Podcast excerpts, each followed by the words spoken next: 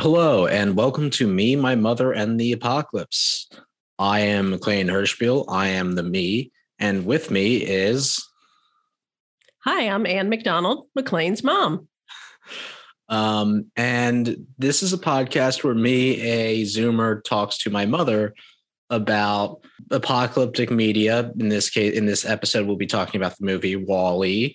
But before we do that, uh, Mom, let's talk about the term apocalypse, apocalyptic, and kind of what is about this genre and black, like really broad genre too, uh, that like interest us.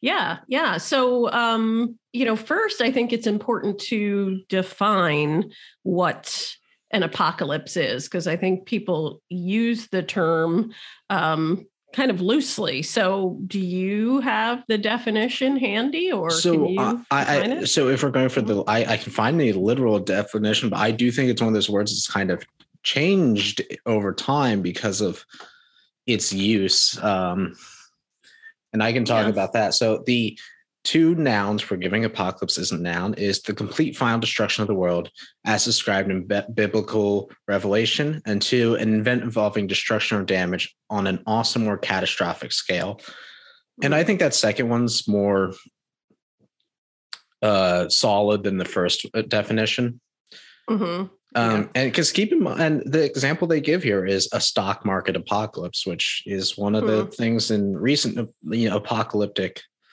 media yeah. that has come up is like this apocalypse that happens where it's like technically nothing that bad happens, but just something about our life has changed incredibly. And I, I think that definition really sums up what apocalypse is. It, it, has to be an event that just changes the world around us. I don't think it even has to be completely lethal. Yeah, um, yeah. And I, I, think, you know, with the movie we're going to talk about today, we can talk about how that's reality kind of in this world where it's like the world can end, but also at the same time restart. Um, how about you? Like, what's your what do you think of the definition of apocalypse? Uh, well, it's interesting, and that's why I wanted to get really clear on the definition before we started this podcast, since we're going to be talking about um, you know various media uh, formats that have to do with the apocalypse theme. So, I think when I was younger, I used to think in terms of apocalypse being that first definition that like an apocalypse was something that really was you know never going to happen at least in my lifetime. I thought you know that it was just a final destruction and it was just a one time event. So like an apocalypse is i think how i always thought of it. But um as i got older i realized that yes there are apocalyptic events happening really continuously. So um, i think it's interesting that it's also become you know more of a mainstream word in media and there are so many movies that have apocalyptic themes and i think for me early days um, the first time i really heard it used in a movie was in the movie apocalypse now so i think that's mm. where for me when i think about media and the the shift in definition was um, when I saw that movie uh, as it was, you know, titled, and for the first time was like, oh, wait a minute, uh, apocalypse doesn't mean just end of world one time event. Um, things happen, you know, throughout history and frankly on a day to day basis that are apocalyptic. Yeah, and also like knowing your grandmother, I can imagine. Or not your grandmother, knowing your mother, uh, I imagine the biblical definition probably came up more than the yeah. actual, in my opinion, non-biblical definition that's a little more yes applicable. Yeah. Um, yeah. I guess like we should maybe now kind of just quickly talk about like our life experiences that uh, have driven us towards like finding this as an interesting topic. Do you want me to go first, or do you want to go first? Yeah, why don't you go first? Um, so full disclosure here, I was born in 2000. Um, and a year after that, 9 11 happened. And since then, the world has seemed, and I have only grown up in a world where there's always just a constant state of America is at war. It's always like over there. All the media, like video games and stuff, has to do with this like kind of final World War Three, and it's going to be over. We're fighting through oil resources. At the same time, I kind of like around the time I was in like middle school and high school, the zombie craze had come back. And then it's just like now you know i'm coming into adulthood during covid um like I'm going to be entering the workforce during COVID is something I've re- real rev- recently come to realize. And uh, you know, there's also the fact that like her like you know several of the world's like largest hurricanes have happened in my lifetime. Every other summer has been the hottest summer on record, and like I think two of the uh, biggest snowfalls in history have happened in my lifetime that like were snowfalls that hadn't happened since like the 50s or 20s, like things like that. Um, and obviously, like I'm going growing up with like climate change as like not even really this thing because like I do remember at some point in my life it was talked about as this threat that is coming, and now it is something that is here and can no longer be ignored. Yeah. So what you're saying is you think climate change is is it an ongoing apocalypse? I or think is it heading toward apocalypse? I think it is an apocalypse right now. Um, I think mm-hmm. we're at the point of no return, and I think uh, we are now going to have to start living with the con. I think we can do things to make it less worse. Like this isn't me saying, "Well, it's already screwed. We should just like hit the accelerator." I think we can do things to make this less worse.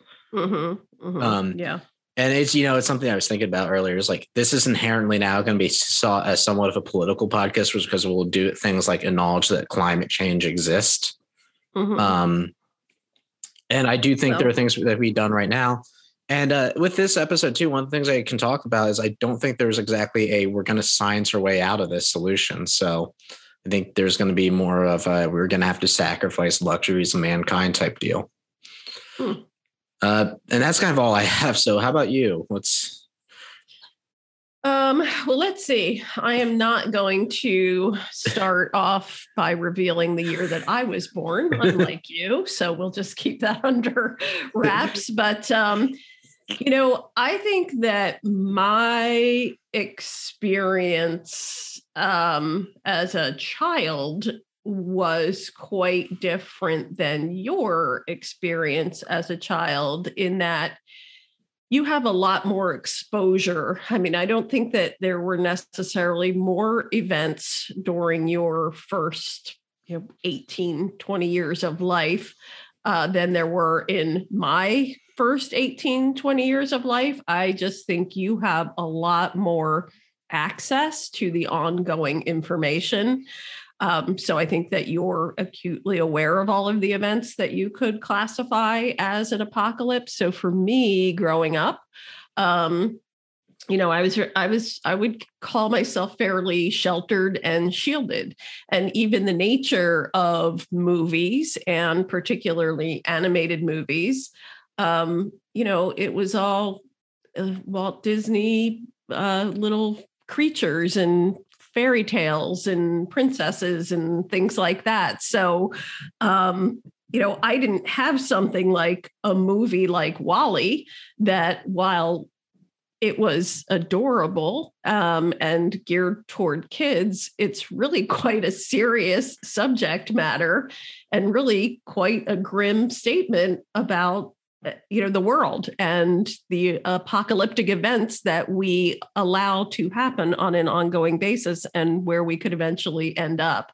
So um you know in a weird way you talk about being born in 2000 and events like 9-11 being you know the things that really um you know stuck with you. You were a baby at the time but for me that was probably the most significant what I would consider you know apocalypse moment in in my life was I, realizing like holy cow like the world could literally end right to me because i want to state real quick i think like dystopias are apocalypse are apocalyptic too because usually dystopias follow some large event and to me more of the thing is been less of the actual event itself and more of like living in a post 9-11 america where it's just like yeah your government spies on you and you you you just deal with that. Like that's that happens and you move on with that. Like that you know that mm-hmm. happens. Like yeah there's like these rusted out we are a heightened state of security signs that have to get changed out because they've been there for so long.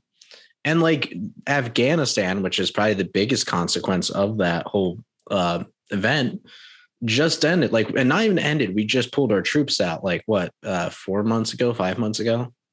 Yeah. Yeah so mm-hmm. yeah living with the consequences has more been kind of what came to mind so sorry to cut you off but uh yeah no no that's okay. But um, yeah, you're you're going down another rabbit hole there with dystopian themes. So, um, although yeah. I guess WALL-E is dystopian, also, isn't it's it? It's dystopian in a very passive way, and we can right. talk about that when we talk yeah. about the movie. So, sure, um, sure. If you want to start talking about the movie now, we can jump onto that. I do have like well, one or two more things I want to say about like history yeah. tying in, but yeah, yeah. Well, I think it's a, a pretty good segue, though, to you know talk about the fact that that's the first movie that we're going to talk about, and um, mm-hmm. I think in a uh, kind of funny way, you tricked me into this podcast because. Um, you said let's watch WALL-E and then talk about it and you know i love that movie and yes it's a serious subject matter but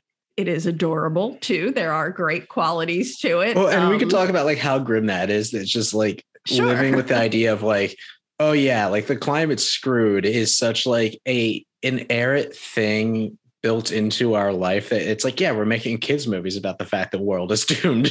Yes, you're absolutely right. Yeah, yeah. So, um, but anyway, yeah, I think you kind of tricked me into starting, or I guess maybe you're just being smart and easing me into this subject matter because I have a feeling that um, WALL-E is probably one of the lighter. So uh, I have a, I have a books that we're going to. I have a, I have a list, and it's like yes. WALL-E, Russian novel, American novel, the actual Chernobyl disaster, and it just like uh, keeps okay. progressing like that. Um, Great. Um, and particularly Great. like with the Russian Thanks. literature, I'm reminded this quote from a podcast I listened to that uh, the Russian man has a longing to die. And I believe that after reading books written by Russians. Okay, like these just great. are such grim. So yes, this will be the happiest episode by far. Okay. Well, thanks. Thanks for uh, easing me in. Yeah. And then what are what is our next uh what's our next movie? Uh, I think we said it's either going to be Stalker or uh the one I want to talk about is just Metro 2033, that book. Um okay. So I, I think it, so we can figure that out because this is also going to come out like every three weeks or so. This will not be like my other mm-hmm. podcast, The Outliers, which you can listen to, and I will probably post this on first, um, where it's weekly and because uh, this is going to be more of like a almost monthly type episode because you are a very incredibly busy person. Yes. And I do one podcast and a and an undergrad and graduate degree. So Okay, good. Yes, and if you want us to read Russian literature, I need a little bit of time to uh, to read those because unfortunately, I only read right at bedtime, and I feel like I would get like three pages in and fall asleep. So yeah, um, yeah that but that might take a little while. So I think yeah. uh, that'll be interesting if we do Stalker next. So to yeah. go from WALL-E to Stalker, uh, I think that'll actually isn't really that a Russian movie too? yeah, it it's, it's gonna be like oh, this little robot, this other robot have a dance sequence. I had to eat my brother's arm in order to survive the Chernobyl wasteland. Yes, exactly. So I think that'll be a um, a very uh, uh, fun juxtaposition yeah. in in reviews. So, so great. Let's uh, great. let's start talking about WALL-E. So WALL-E came out in, and it seems like it came out forever ago. Uh, WALL-E came out in uh, crap. I had the date up here and I lost it already. Uh, there, there you go. There's my production. But uh, this is a kids movie. Like we should address that first. This is a kids movie, and it's yeah. a fantastic one by far. Like I almost feel bad calling it a kids movie because part of me just having been so in the film world, which is fun, is on its own. Yeah, so this movie came out in 2008. Nothing significant happened in 2008. There was no sudden crash of stock markets or something like that. Um, but uh, this was like one of Pixar's. I think I'd say it's their best film they've made. Yeah, I, I, you know, it's definitely up there um, for me and you as a kid. Uh, you know, you watch this movie repeatedly. Um, uh, it has actually. everything a young boy, an eight-year-old would want. It has robots and robots. It's and a, a, depressing commentary on uh, the world in which we live. Which, yeah, you know, the, the funny thing is that uh, you know I know that uh, somebody i remember i explicitly remember somebody saying to me you know it was an adult that they saw WALL-E and they said you know it was great and they loved it because they were a big pixar fan and said, you know, your son would love it, but the subject matter is a little dark. You know, do you think that will be of a concern for him? I was like, no, he'll love it. Cause um, I don't know if you recall, but like when you were in pre kindergarten, the pre K teacher told me to stop letting you listen to NPR on the drive there each day because you were scaring the other kids by talking about your concerns about like you know crisis in the Middle East and things yeah. like that. To so, the people um, who listen to this podcast and want to know why I am the way I am, you're getting a window into. I now realize that this is um, a great window, and like people are getting will listen to this go, oh, that's why. Now yeah, so. I always kind of like. I was thinking I was like yeah. probably the only like like five year old who knew anything about like the horrors of World War II. Um, yes. Yeah. Yeah. So you were, yeah. You were and like I had that on top of like Dick telling like again another like we talk my grandfather, your father Dick, who unfortunately passed away recently. Um like when I was young, would just be like, "Hey, you know, the world almost ended in uh, World War Three, right? Like uh, there was just gonna be nukes flying. It was gonna be game over because of the Russians." um, which again, yes, that's this is why I turned out the way I did. Oh, so. please, no way. You were hardwired that way. You uh you were born a little old man, so we yeah. just treated you like the adult that you were yeah. all along. So um but uh yeah, you know, getting getting back to it um yeah, you know, it, it was uh it, it's definitely right up there as far as uh best I think animated movies. I would agree with you on that. Yeah. Um yeah, so I mean you know, and also like this movie's working title was Trash Planet. Um so let's talk about oh, like really? the, yeah, so really? let's talk about the opening of this movie. So the opening movie starts with uh music from the, I believe it's the musical Hello Dolly. Right. Yeah. Which mm-hmm. I don't know if you know anything about that one because you're more the musical one. I'm more the, yeah. mm-hmm. um, you know, you know, but um, and it zooms in on Earth. And already I love this detail about Earth because I've been telling you a lot about this particular thing is that there's space junk all around Earth. Right. Mm-hmm. And there's almost like a brown, hazy cloud above Earth. I think that's supposed to be the atmosphere. And you mm-hmm. zoom into what you think are skyscrapers, but then you just realize are towers of compacted trash. Yeah. Yep. And then you like you see like the towers of trash are actually bigger than the real skyscrapers and you eventually zoom in onto this like little robot that's there cleaning up trash. Yeah. Like, so what are your like, you know, I don't know, you were taking, you were actually taking notes, but what are your thoughts on like this opening and?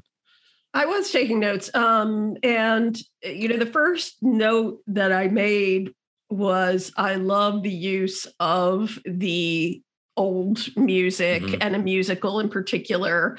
Um, and the idea of that nostalgia um, and the underlying tone of a simpler time. And I that's what I really like about WALL-E too, that he just really clings to that simplicity of um, the old timey movie and the dancing. And despite all of the dismay around him, um, is just looking for the positives. And I think that's very true when you think about any time there's you know serious or significant event we do tend to cling to um, the past and times being simpler. So i think that there's a lot of commentary in that opening scene where despite the fact that we find comfort in simplicity and old fashioned things um, and nostalgia that we just keep on doing things that we think are for the purpose of progress, but really, you know, there's just so much destruction as a result of um, you know some of some of our progress. You know with progress comes all of this excess and waste and um yeah. and you know destruction. and this movie is also like we should talk about the fact there was so little speaking in this movie. You don't hear yes. a human voice yeah. Like speaking for the first 20 minutes of this movie. Yep. And yep. um, you know, I want to briefly talk about kind of some of the influence of this movie. Is this movie is heavily influenced by Charlie Chaplin and Buster and Buster Keaton, who and you know this, I love like those old silent comedy films. And Charlie Chaplin in particular always had a ton of commentary about the world. Like uh, he does this one modern times and he does like all this commentary about factories and workers. And of course, my favorite, The Great Dictator. Mm-hmm. And he yeah. always managed to work in this blend of like physical comedy in addition to trying to think of the word like social commentary, but it was a comedy first. Uh, it was a comedy first, commentary second. But like the commentary from that was always so powerful in both those films. Yeah, um, yeah, yeah. You know, uh, um, just looking at my notes here, some of the other things that I noted, you know, really early on in the movie.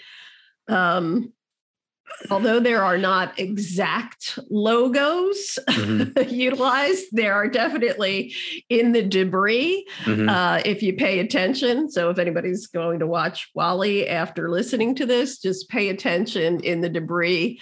There are hints at logos um, for various brands and companies yeah. that would imply, you know, that some of these big box businesses are major contributors. What was the, the name of the company? Uh, Buy n Large, that was yeah, the one, and, and that was like again a brilliant name because like it, like one, it like you know you could replace it for like Walmart. I really feel like they were going for like a Walmart meets because those were the two big companies, Walmart and Target at the time. Yes, because Amazon wasn't really a, it was a thing, but it wasn't like what it is now in 2000. I think like in if you made this movie in 2020, everything would suspiciously look like Amazon and like the mm-hmm, company's probably, name would be yeah. Nile probably or something like that. um, yeah, yeah, true. And, yeah, and their CEO would look a lot more like uh, Elon Musk rather than George Bush. I, I always like so real quick. Their CEO is like totally supposed to be George Bush stand-in, right?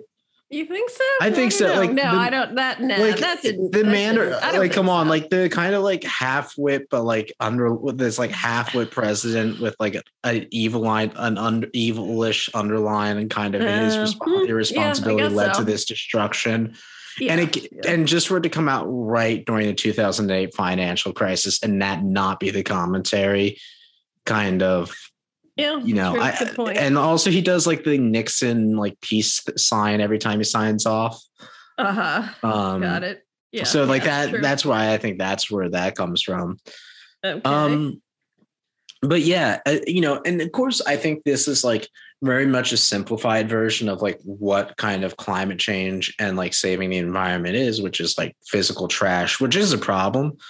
Mm-hmm. I think a lot more of the problem comes from like the things you can't necessarily see with your eye, like, you know, all the ice caps melting from like these insane amounts of CO2 gas. And the first permit, person that comments, well, you know, it's actually more cows put out more CO2 gas than cars. Mm-hmm, um, mm-hmm. One to this person, mom, I'm sorry, screw off. Uh, two, um, yeah, but those cows are a product of again, like the insane amount of wasteful nature that exists within our current society being the way it is. And I think this kind of this movie is like literally I, the other thing too is like you get the there's this narrative told in the background of like you see Buy n Large as a company become this huge conglomerate and then you see like oh you know this trash is a problem but we have a solution. We're going to build these robots and they're going to clean up the trash. It's like but in the meantime you know where there's no trash space. Why don't you go to space? And this will be a temporary solution and cut to 800 years later where it's this one WALL-E unit working it as like other WALL-Es litter the background too. Like that's the funny thing too there's other robots littering the background. Exactly. Yeah that's one of the notes that i made was the solution becomes a part of the problem that there's WALL-E units broken down all over the um, place. and you know yeah. i and i want to talk about that too because i i keep saying there's this like thought that we're going to science our way out of uh climate change. And mm-hmm. I, I, I think there are solutions, like one definitely being like, yeah, we need alternative energy sources right now. But I think the right. big thing is like we are not going to science our way out of this problem as right. easy as uh, people think we are going to.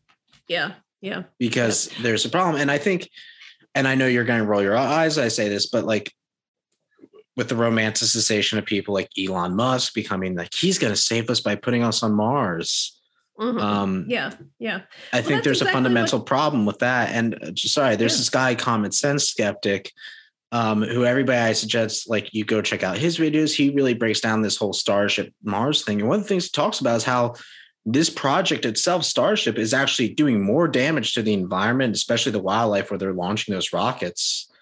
Yeah. Than well, just like that's that's you know, exactly what this movie is, is about. Yeah, is the you know there there needs to be well there is definitely a need for you know technological advancement and scientific advancement. There's also a need to embrace simplicity and fundamental principles of you know farming and hard work and you know utilizing the land and stewardship of the land and that's exactly what WALL-E is that simplicity and and stewardship because he's still doing his job and exploring and being mm. curious. And then eva you know enter eva she's destructive.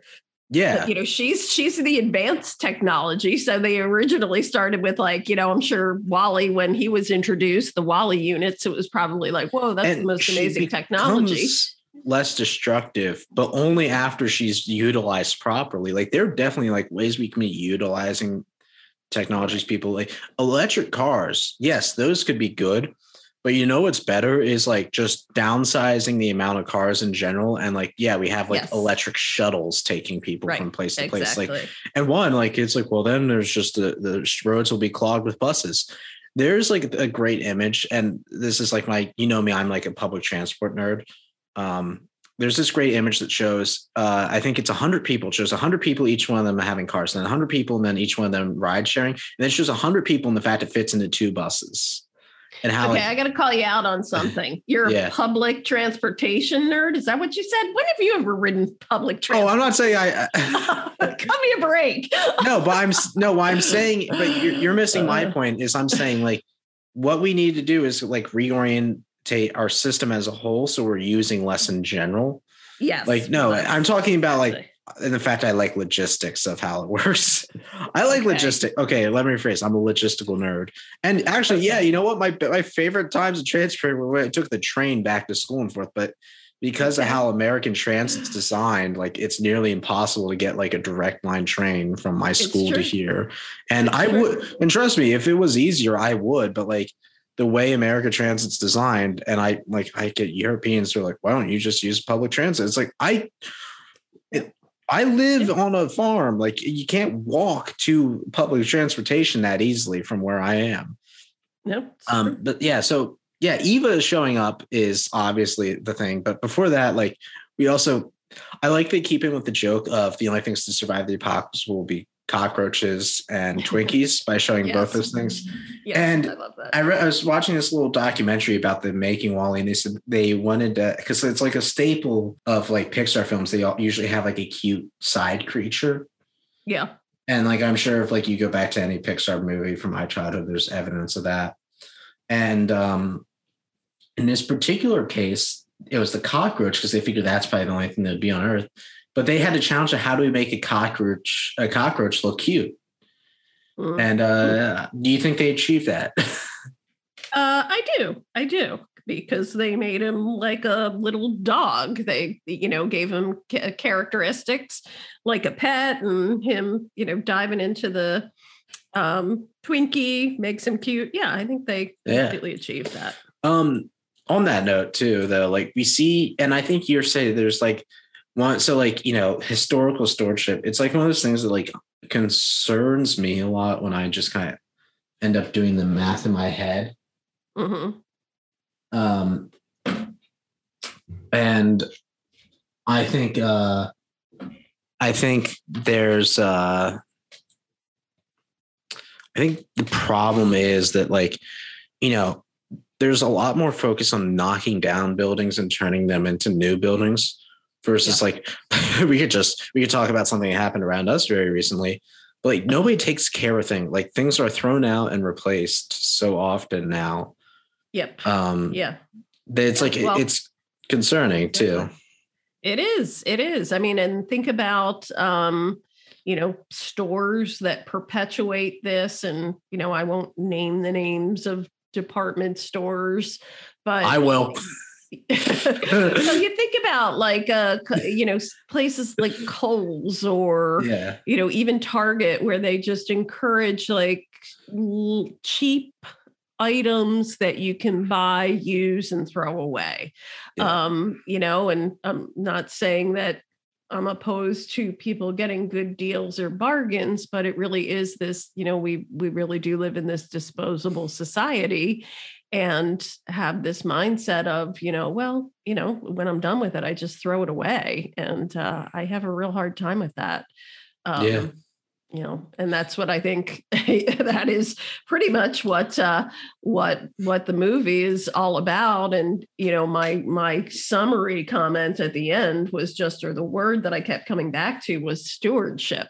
You know we just you need to take care of things. You, yeah. you must you, you have to work and take care of things um, whether that's personal possessions whether that's you know the land the world um, we just need more stewardship versus ownership you know yeah and it's and it's the whole thing and like you know we're dealing with this right now we're like we live in a fairly rural area and it's nice out here one of the things i was telling dad is i actually kind of like it during the winter because it kind of looks apocalyptic i have like a total love for the apocalyptic aesthetic like I, will stare at pictures of chernobyl in my spare time i'm that type of person. Do i okay, think i want that's weird. It's disturbing but like mother, there, but you, okay go on. Yeah there's like you have to admit there's like this inherent beauty especially in like the winter of like kind of the bareness of the land. Yes Mm-hmm. And now, like to think that they're probably going to end up like you know these laws of land are being sold off near us, and they're going to end yes. up putting like townhouses or like these yeah. huge stupid um, building company that we might not want to name for reasons yep. mm-hmm. uh, near us that are like popping up these houses that I don't know who's buying these houses too. Is that the funny thing? Because it's like well, it's everyone. like yeah okay. I yeah, I, I, guess I'm used I'm I'm used to talking to Zoomers who can't who, who have like like accepted the fact we won't be able to afford houses. So um yeah, right. that's uh, yeah um but yeah, no, it's this whole thing that's so just like wasteful. It's like why not just make stewardship out of the land or um another thing I, I talked about too is like there's also I feel like you know we use the term Spartan saying how people should live but I feel like there's a difference between living Spartan and not just like living with these mass waste. And it's like, you know, it's the thing you're talking about, like clothes that is going to be purchased to be thrown out. Like there's not an idea of like reusing things in society in this society, even to the point where it's like, um, you know how like at the end of the year, every year there's like those dumpsters they put outside my campus and mm-hmm. those get like filled yeah. up. I think about like how much of that like you know, people are throwing mini fridges, vacuums, lamps, yep. couches, yep. and how much of that just going to end up sitting in like some landfill in New Jersey?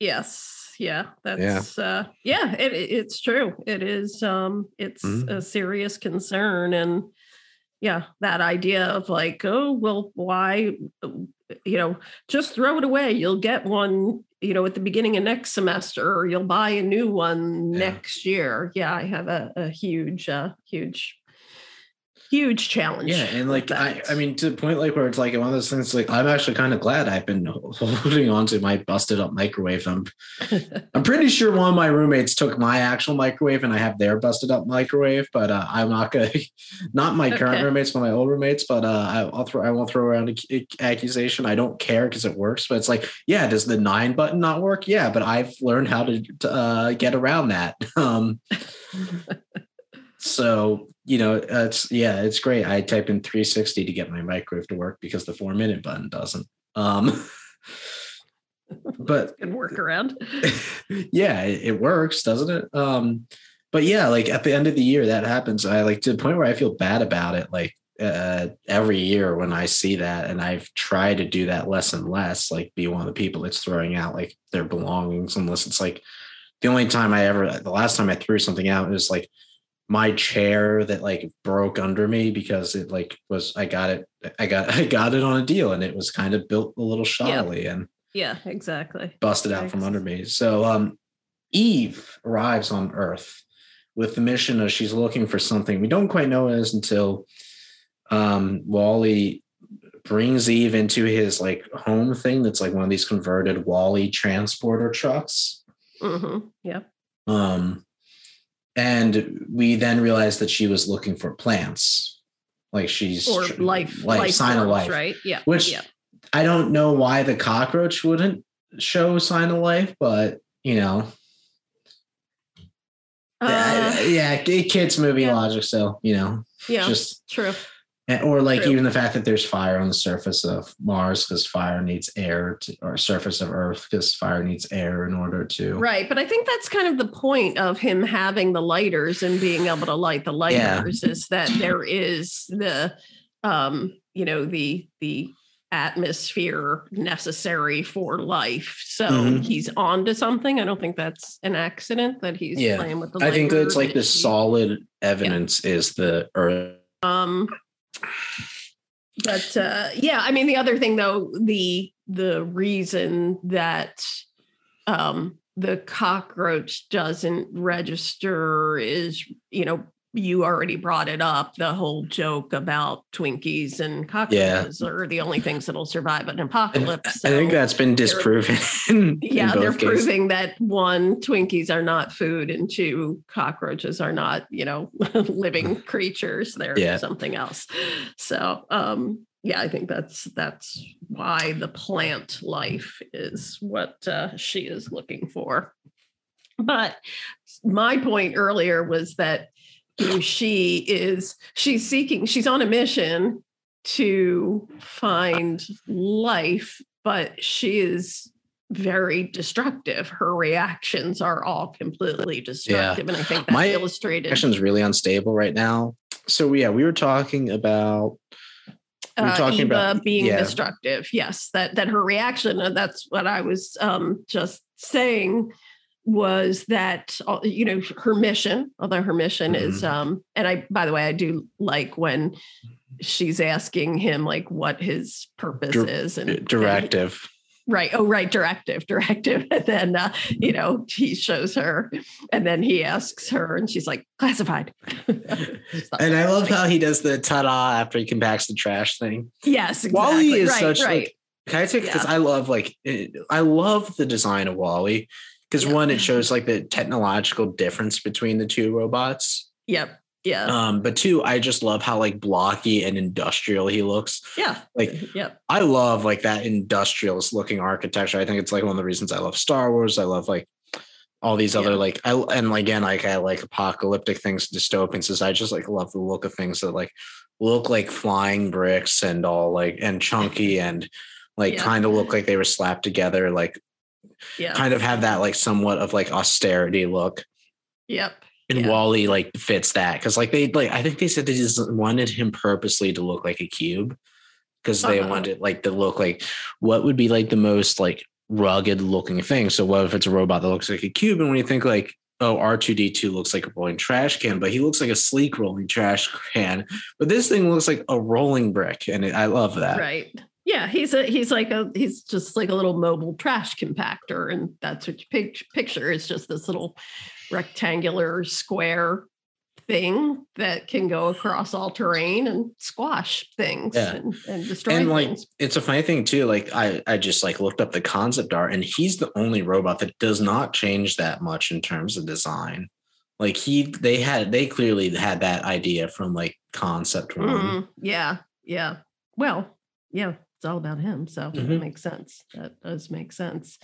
Um, but yeah, I think uh, I think it's um, interesting the the personality difference between the two. I mean, of course, Eva does evolve, mm-hmm. um, but uh, which that's interesting. I mean, that just occurred to me that she does evolve, and her name is Eva. I wonder if there was any uh, any deliberateness there um, or if well, her actual like designation is Eve, so I don't think that was a mistake at all with the yes. uh, yeah, yeah, you know, yes, WALL-E and Eve and the rebirth of Earth. I don't think that was a mistake. Yeah, no, well, no, that that is definitely not a mistake. But I'm just thinking like evolution, uh, Eve, mm. Eve, evolution. Get it?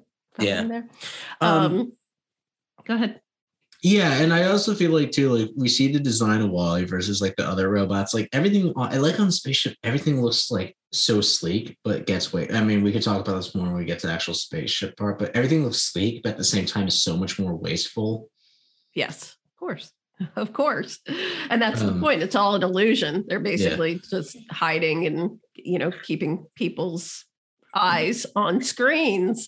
No uh no yeah. no hidden meaning there yeah. um, yeah. one other thing before before we do make the uh the the transport and and go to life on the mm-hmm. ship i do love the reference um to the video game pong um you know I mean, I yeah, remember Pong as a kid. When I was a kid, we only had Pong.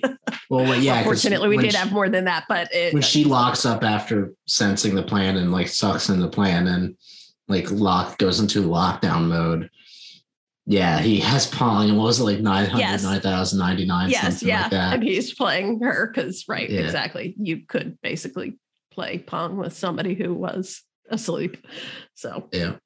It, I remember like something said Pong is like a game that technically w- there's a chance that like they'll get lucky and like if you got still you could get lucky and just like lock it into a deadlock and going back and forth. You, you could, you could, yeah. That was like the goal after you realized how dumb it was that you would you would get the two well paddles but were actually just like lines like right up against each other and the pong would just like um bounce back and forth.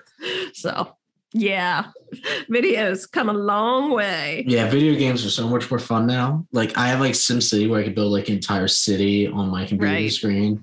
Right. Um yeah. But you know what? Here's a great example of things that become obsolete and now they're just trash because mm-hmm. you literally i know up there in your yeah. studio that there is a box filled with old video games and i keep saying to you what are you going to do with these? And yeah and i you know I, nobody wants them yeah and that's the thing i've been thinking about is just like we like i try to get everything digital now anyway. Yeah. Yep. Because like i know Mm. Like I just like I try to get everything digital now, and that's one of the better things about like modern times is like digital is kind of a better solution. Yes. Uh, on the other hand, I don't really want like I've been thinking like I still kind of want to have these because I they're not going to be worth anything, but like I don't know. There's like, oh, what if something happens to the market? I keep all my dig all my digital saved video games on. It's besides the point.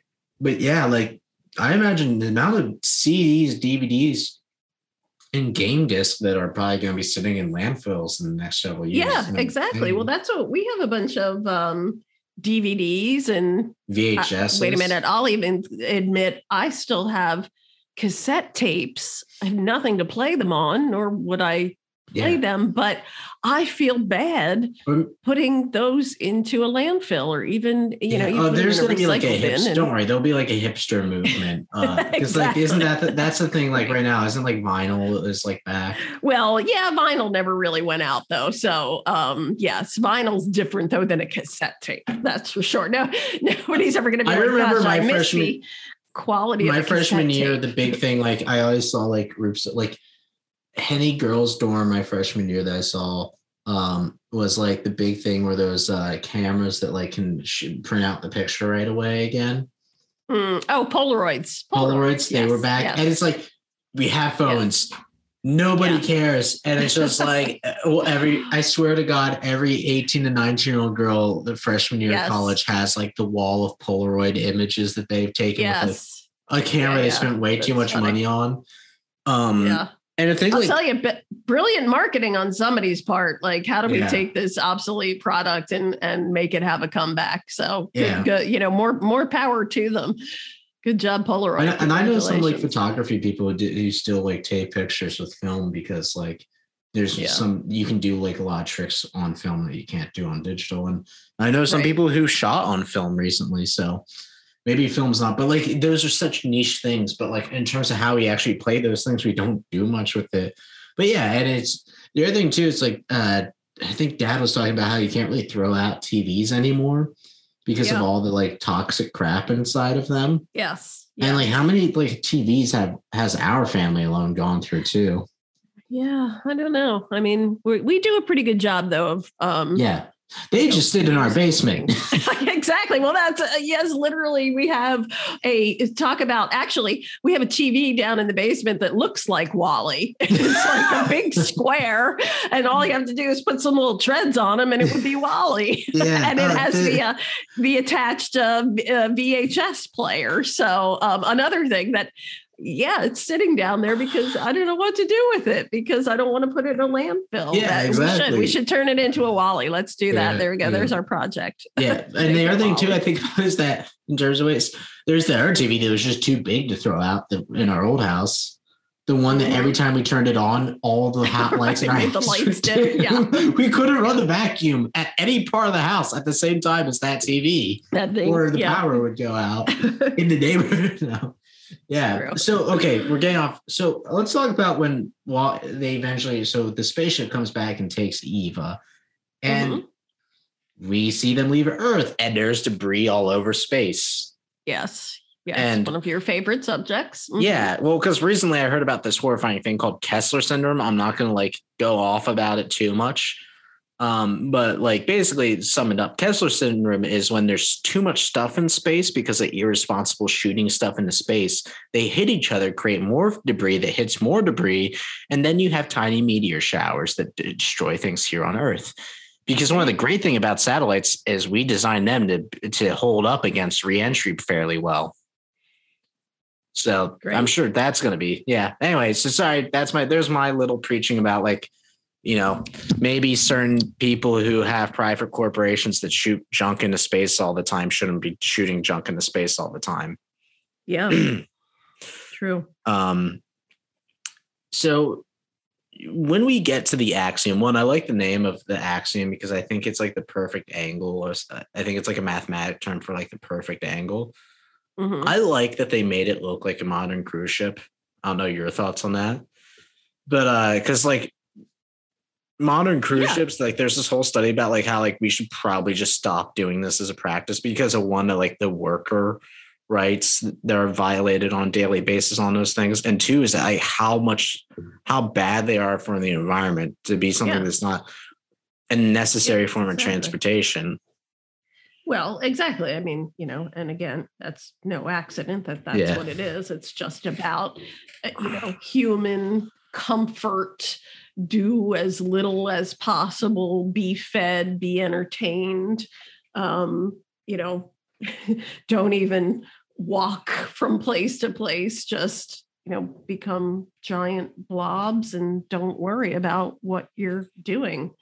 Um, you know, don't worry about how you're taking care of yourself. Don't worry about how you're taking care of the earth or the atmosphere. And I agree. I mean, sorry, I'm not trying to bash the cruise ship industry.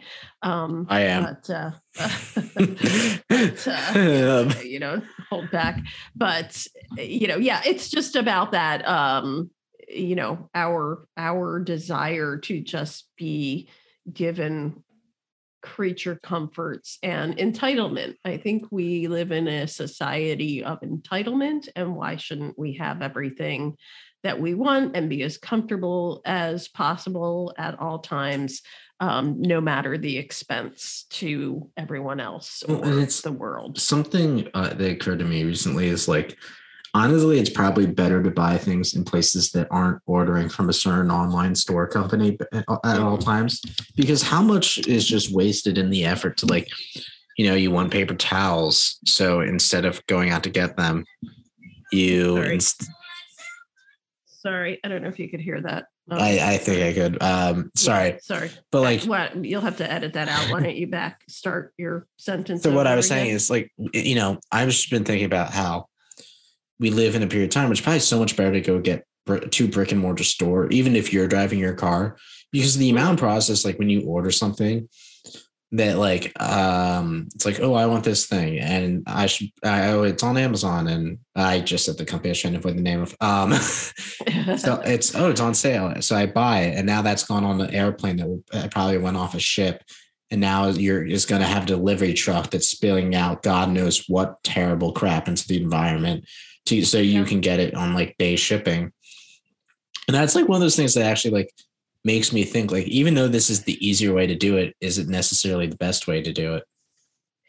Yeah, I feel like we could have a whole show debating that um, yeah. because I think that there are pros and cons. And I think, you know, love to see somebody do their environmental science master's thesis. And I'm sure there is somebody doing that mm-hmm. on, you know, the pros and cons of online shopping and delivery versus, eh, you know, the alternative of going to brick and mortar because I could theorize you know what when i'm buying online i'm just buying what i need mm-hmm. um, when i'm walking up and down the aisles of the store i probably buy 20 things that i don't need so you know and is that just perpetuating the yeah. um you know kind of that disposable society that we live in yeah so, so let's um yeah. let's talk about on the ship so first off yeah. i again i i love physical comedy so much like i think you know this it's like one of the reasons i i'm always ashamed that like what's her name uh from Saturday Night Live who played Sean Spicer, like her career never because oh, she was Melissa such a good McCarthy. Because yeah. like yeah, her movies weren't the best, but she was just so good at like committing to the because like that's the thing about physical comedy that makes it work on animation. Animation is like you really have to like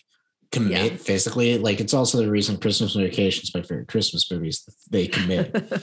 um, comedy, yeah, yeah. And like you know they have that little robot uh, Moe uh-huh. obviously Three Stooges that's cleaning, and I, I always thought that's the funniest part of that movie because it's just like the little dedication to clean everything. Yes, yeah, I know. I love it when WALL-E puts his like little tread on him just to like torture him, and it shows. You know, WALL-E's just got that really sweet and well, and that's the funny thing is, sense of humor. It, I was thinking about this like. WALL-E is dirty, but he's not bad for the environment. Right. Um, he's so. solar powered. That's and you know, um, yeah, the other thing too is true. like he's just dirty, and like I think people don't realize dirty. Like one of the things I do say is like I, you know, there's I was watching this whole thing and reading these articles about talking about it's like you know actually try to hold on to your car for as long as you can because like a new electric car actually does a lot to damage the environment. But the thing is like yeah, it's sleek and clean and impressive, doesn't mean that it's necessarily better for the environment. Um, it's like unfortunately one of the things, but like sometimes like you have to like appreciate the grime of things is kind of bad. It's like um you know, we've talked about this, like getting fresh fruit versus getting fruit. It's like, yeah, when you get fruit from the store, it comes in a bag. It's like all polished and shiny and looks great. Yeah, exactly. Versus right. like when you get like a, but like that kind of dirty piece of fruit, it's dirt. Guess what? It came up out of the ground. It was in dirt at some point. If it's like a carrot That's that right. got ripped out of the ground, it's gonna be dirty. Right, I, am getting off topic, but like there's, I like that about WALL-E. It's like, it, overall, he's kind of better for the environment because he's trying to you know, as you said, stewardship of the earth, which is a very dirty process versus this very clean, like, we'll just get away from the problem, look away, we'll go to Mars right. or in space. Yeah, yeah. he's um, organic. yeah, you know, and also I'm just reminded like Ben Burtt did 90% of the robots in this movie. He's a voice actor. Okay. Um, and apparently like he originally wasn't going to do this but he liked the script so much because he had done star wars before this and swore to his wife he was never going to do another movie involving robots but uh-huh. was so moved by the script for WALL-E he came back to do it. Oh wow. That's cool. And yeah. what does he do? What i'm trying to think of like what um, voices does he he's all the robot sounds He's doing all the sounds. Like oh, he's really? he's a sound wow. studio guy. Yeah, oh, he's like cool. one of those guys. Yeah. Oh, so he's not doing voices. Yeah. He's doing the also uh, the it, ship's computer it, that explains everything to the captain. That's Sigourney Weaver. You're kidding.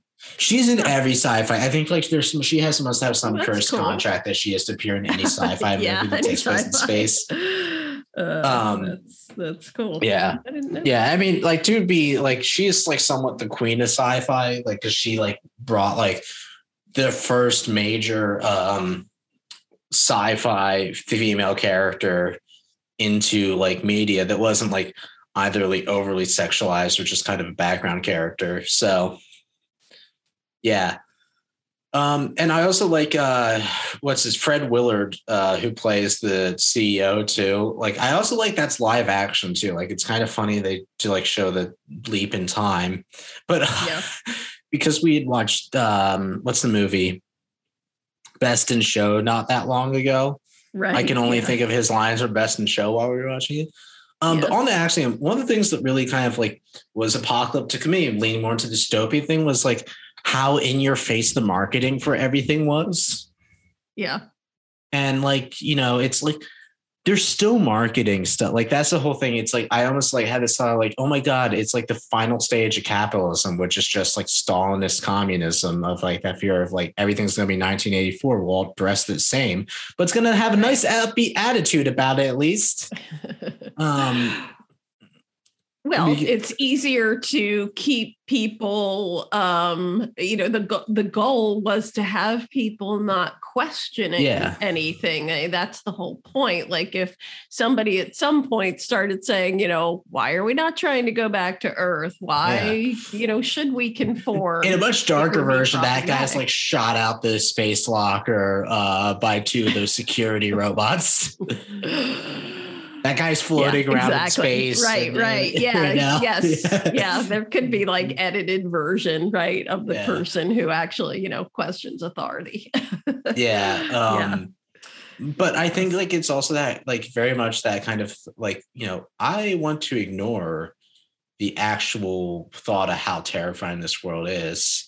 Yeah. Um and That's you know, where, you, Go, going back to hang on a sec, just the thought of like who ends up actually questioning the way things are supposed to be done. Well, first of all, the ship's captain does finally, but um, but Eva does too yeah. um, you know, where she evolves um, before a lot of the humans do, uh, which I think is a very interesting thought about artificial intelligence.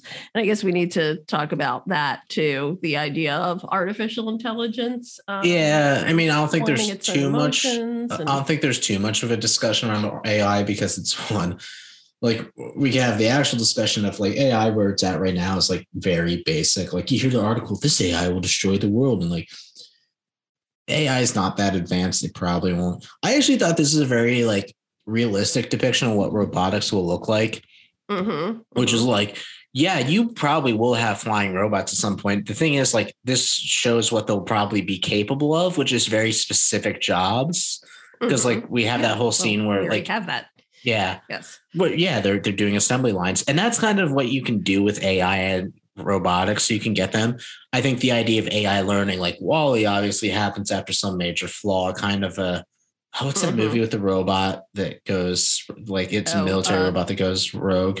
Two thousand and one. No, uh, no, it's a different. It's like a sillier movie. No, I don't know. I don't know. Point being, no, I think there's definitely like at as you said, like kind of like AI is there. I don't think there's much of a discussion, but I think the whole thing of like this idea is obviously the HAL 9000 reference that is the ship's uh yeah. what's the name of that robot? It's not uh, oh yeah, A A1113 which is apparent or A113 which is apparently a reference to like a classroom that half the animation staff in Pixar spends their life in. right, yeah, that's cool.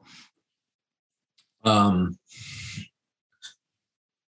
which uh, you know is a fun reference. But uh, the thing I think in regards to that too is like you know the thing that really sticks out to me is like the idea of having pop-ups in your face all the time because like you know uh i'm sure like you've done this too where you're trying to actually like read a serious article about something and like you can't actually get through it because like there's so many ads like would you like to subscribe? Hey look at this thing look at this thing look at this thing. Hey i'm distracting you i'm distracting you. Please look at this thing. Buy shit. Um yeah. And it's just like the imagine the thought of that being like right in your face at all because you're like chair bound on these hover chair things is terrifying. Um, and like I, it's a pro it's a fear I have when like the solutions to like, hey, things are really bad and I kind of don't like how things are going. And you have Mark Zuckerberg going, how about you have VR? It's like, nope, that's not at all what I do. How about augmented reality? No, I don't want to wear these stupid sunglasses, which we tried that already with Google Glasses. It's like, why don't we focus on making the world better? It's like, no, no, here's this like substitute so you don't have to focus on it. It's like, and then like you get the idea like a friend of mine i were talking about this like the reality of like this face what, are they calling that facebook vr place the metaverse meta yeah yeah yeah they, what the reality is you're going to put on your headset it's going to suck and then like you're going to try to do something in it and you'll be bombarded with ads. And then after like 15 minutes of like dismissing ads, you'll finally do the thing you want to do. And it's like a lesser version of something you could actually do in real life. Well, and that's exactly, you know, that that brings us back to that's exactly what this movie is yeah. all about. And frankly, how even, you know, well, I'm not going to say minor things, but things, you know, this takes us back to the term apocalypse. Um, you know, we think of it as always just being like something that causes like trauma in the moment, but we have to realize all the apocalyptic moments that are happening on a day to day basis. And, you know, to your point, frankly, the idea of something like meta, where, you know what, our outside world is really sucky. So let's have a virtual reality world. Exactly. You know, that's terrifying to me because yeah. I mean that is literally us all getting on it's the Matrix, the WALL-E ship, you know, or on Axiom and traveling somewhere yeah. so that we don't have to pay attention to what's real and what's happened and what's dirty and messy and destroyed and instead of trying to fix the problem. And I I think a problem is like there's there's there's this whole thing you can talk about like with Tony like there's this syndrome uh, uh, that me and a friend made up called Tony Stark syndrome, which is this idea that there's a billion out there, a billionaire genius who's going to save you and save humanity with their technology alone. And I don't think that's out there. I don't think a single person's going to save all of us. I think it's up to everybody as a collective to do something, or else we live in WALL-E. Um, yeah, yeah. Well, I was going to say, and you know why you you you believe that is because you watched WALL-E over and over again as a kid, and you learned that at the end, if you don't want to be a big fat blob on your hover chair, mm-hmm. uh, that you need to, you know, roll up your sleeves, get your hands dirty, uh, and you know, help fix the problem, which is you know, cleaning up the earth and and yeah, farming. It's it and, one of those things that like uh, you know, and we could talk about this too, but like the whole thing, I've like, I've come to really enjoy the idea of just like one being more in tune with like keeping things that like not as they are. Like I'm not like, don't get me wrong, I'm a progressive person. I want a lot of social progress. I believe there's a lot you can do with technology. However, we're not inventing our way out of what we've gotten ourselves into. Uh, yes, I I would I, agree. I was that entirely, and I, you know, I'm sure that anybody, you know, it's easy. I think you know you're take you tend to take a little bit of a polarizing opinion though and, I, and say and that yes, like and, the likes of Elon Musk and you know is only for the purpose of thinking that he's going to you know heroically science us out of any problem and but, I and I call him a charlatan and I I here's my whole thing. It's um, what's her name? They just put her on trial. Elizabeth Holmes. Yes. She. She, okay, so I'm going to quickly talk about. So she got in trouble because she promised something that was impossible. I'm not saying it won't ever be possible, but she promised that she had the technology for something that you couldn't do in our time right now and she took a lot of money from and she took money from yeah people. well i think that i don't think and, that um pro, uh, science and progress was her goal no her goal was know, making no. a lot of money was her yeah, goal and so then that, you have that. the other guy uh who his whole thing is he's promising i'm going to do this thing to save us in mars and all this other these other projects like what is it like SolarCity all these other things that he keeps promising will solve these issues and then like it's like this whole uh, this whole thing i was watching something that was like they promise one thing and then they move on to the next thing quickly enough that we forgot about the last thing. So it's kind of like this media circus of like ooh hey look at this pretty thing look at this pretty thing.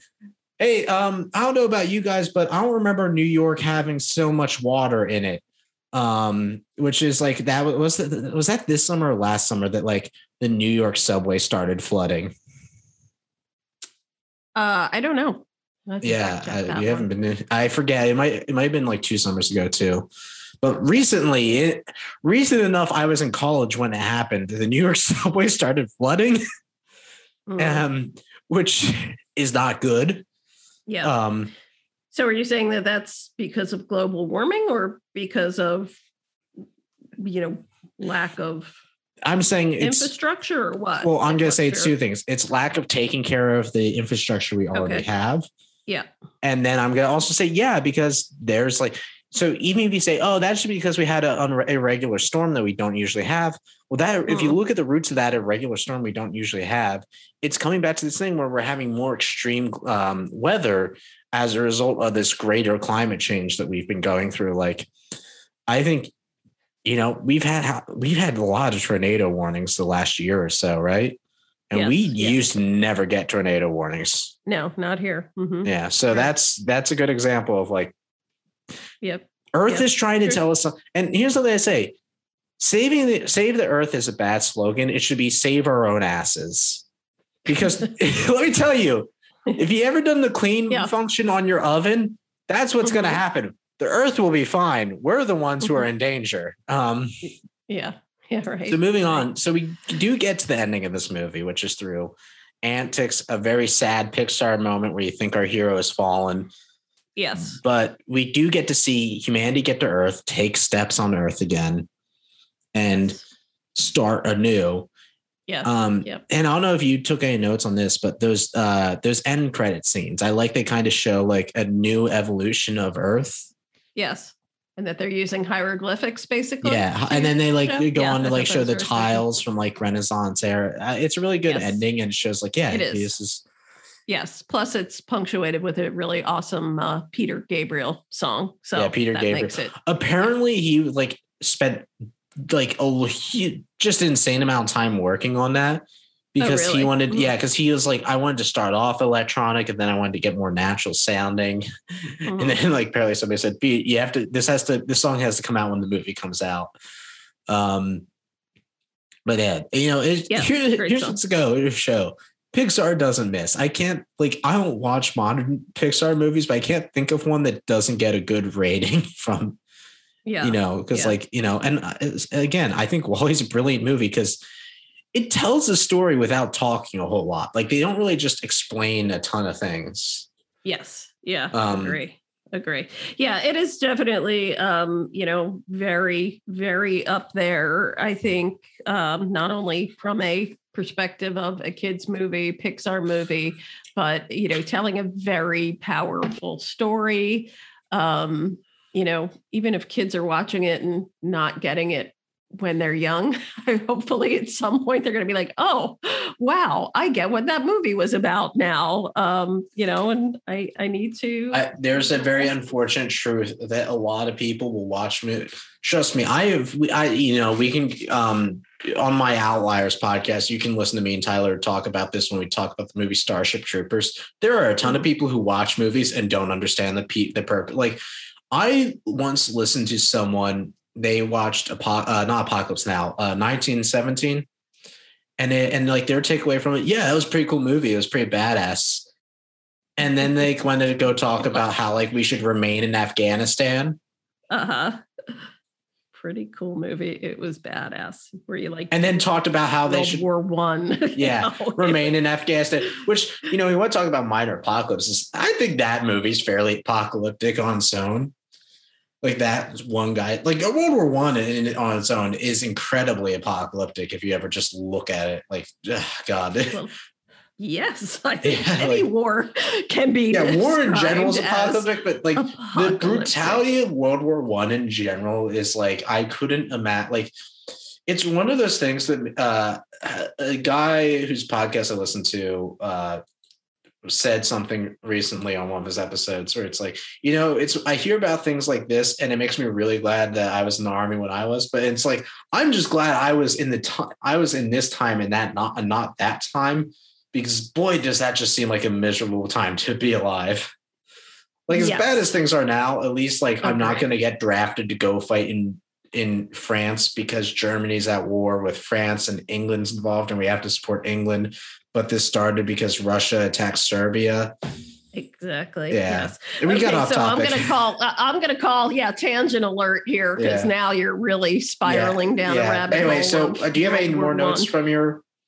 Um, you know, no, I think um, you know, we've we've really covered everything that um, you know, what what really resonates with me with WALL-E is that, you know, that conflict between um, you know, we tend to gravitate toward, you know, wanting um, you know, nostalgic or, or comfort when something apocalyptic happens, but it's, you know, that desire or demand for progress and by progress i mean more creature comforts um you know uh you know we want things better more comfortable to do more things for us and you know we we're kind of our own worst enemy and i think that's exactly yeah. what this um, movie illustrates and uh you know that that uh we need to be to your point committed to helping to solve the problem, not just by um, progress, but also by like, you know, revisiting what has worked. I think I love the saying, you know, don't throw the baby out with the bathwater. And I think we do a lot of that. Like, you don't have to always be saying, you know, technology is going to solve all of our problems. Well, how about, oh. you know, we evaluate what's worked well and and use use some of what we know not and, just what we don't oh, know. Oh God, this reminds me of a conversation I had once in an engineering class. We were waiting for a professor talking, and we were talking about Tesla cars. Mm-hmm. And I said the outlandish thing of like, I think it would be a better use if we just worked on making electric engines we can use to convert cars we already have into electric vehicles. And yeah. somebody said, well, that's just like a waste of a good engine to put in like ugly old cars. And it's like, and I and I think I just remember saying the fact it's like the amount of resources we're going to waste building new cars would be ridiculously pointless. It's just it would be so much better if we just like used what we had and could make it affordable. So like you know like okay, let's not just switch over transit and how we do public transportation in America, but hey, like maybe let's do a program like where we like uh, incentivize people to like hey, we're going to incentivize a company to make electric engines that we could sw- swap out of current cars. Mm-hmm. Yeah. And you know that's never going to happen though because you know there's no profit motive for that. Yes, exactly. Um, exactly. But exact, but like well, know. so um in the spirit of uh you know sticking with our theme um of apocalypse, uh mm-hmm. you know, we live on a horse farm. Um just telling our listeners and mm-hmm we have six horses that if we don't bring them in soon, they are going to get apocalyptic on us, I think. So yes. I think we better yes, uh, maybe they were here. the ones that burned down the house. Um, maybe. Yeah. Um, so yeah, let's uh, wrap up. So, mom, first off, final thoughts on just like any last statements on like I, I'm with you. I think this overall message is definitely stewardship of Earth. It is. Yep. You yep. know, yeah, um, yeah. You know, and we could go on. There's so many things I wanted to touch on that we didn't, but like for now, I'll just say, yes, stewardship of Earth is so important. Um, Absolutely. What's your? Am I, and I'm going to give a WALL-E rating of uh, I think nine trash piles out of ten trash piles. okay, I would agree. I uh, actually I would probably give it a ten. I I think yeah. it's you know it's got everything. It's got. Uh, you know it's clever it's um, i will um, say as a grown ass man i have mm-hmm. facial hair i am a mm-hmm. large mm-hmm. person this is in my top 10 movies definitely in my top yeah. 10 yeah i would i would uh, second that. It was really fun to watch it again. I was glad to finally have an excuse to yeah. watch a kids movie. It's been a long time um, but you know really really love the uh, the story behind it. And it's not just good entertainment and it's cute and it's romantic. And you know i will confess that um, i uh, you know i shed a tear uh, at the end there. But uh, you know uh, it, it it was a good one. So I'm really glad I I'm not a big movie crier. I think I didn't get that from you or dad, which because you guys have uh, both had that reputation of being a bit of a movie uh, criers. I I don't. Um, Melissa, it's like the one thing that always makes me like really like start shedding tears is like anything to do with like the Holocaust. Um, Well, that tells me that you have emotions. So yeah, that's good. That's you know, if you're going to you, uh, over anything, that's yeah. that would be appropriate. So thank you. I'm, I'm happy to hear that. Yeah, so. no, and that's just because like you know, talk about apocalypse events, like just like how that's changed the world, and oh god, how horrible that was. But um, yeah, this movie, I think again, like I think it's. I hope someone else makes a movie like this. I I don't think we're going to see a lot of things like this because I think, unfortunately, we're instead a way of now just ignoring the problem. So, um, yeah, I think that's it for this episode. Join us next time when we either discover to talk about one piece of Russian literature that's going to be uber depressing or a incredibly depressing uh, Russian movie. Yeah, I think we're going to do the movie yeah. Uh, for sure. So, um, we're going to watch Stalker, mm-hmm. um, which I have heard is, uh, you know, it is supposed to be a really good movie, but, um, you know, very intense and specific. So looking forward to sharing our thoughts. I feel like it's going to be a very different podcast than the WALL-E yes. one. We may have this to go back and watch WALL-E again. To uh, is that going to be the, the, aftermath of every episode? Is that we have to go back and watch WALL-E? It's like exactly. Yes. Yeah. Eventually, one, this will just become a, a, podcast about WALL-E. It'll be the WALL-E podcast. yeah, I bet you that already exists. All right. Probably. All right. Well, we've been me, my mother, and the apocalypse. I've been McLain. I've been the mother, and thanks for having me on. Thanks for thinking of this, McLain. I uh, uh, I enjoyed okay. the time. Yeah. All right. Goodbye. Bye.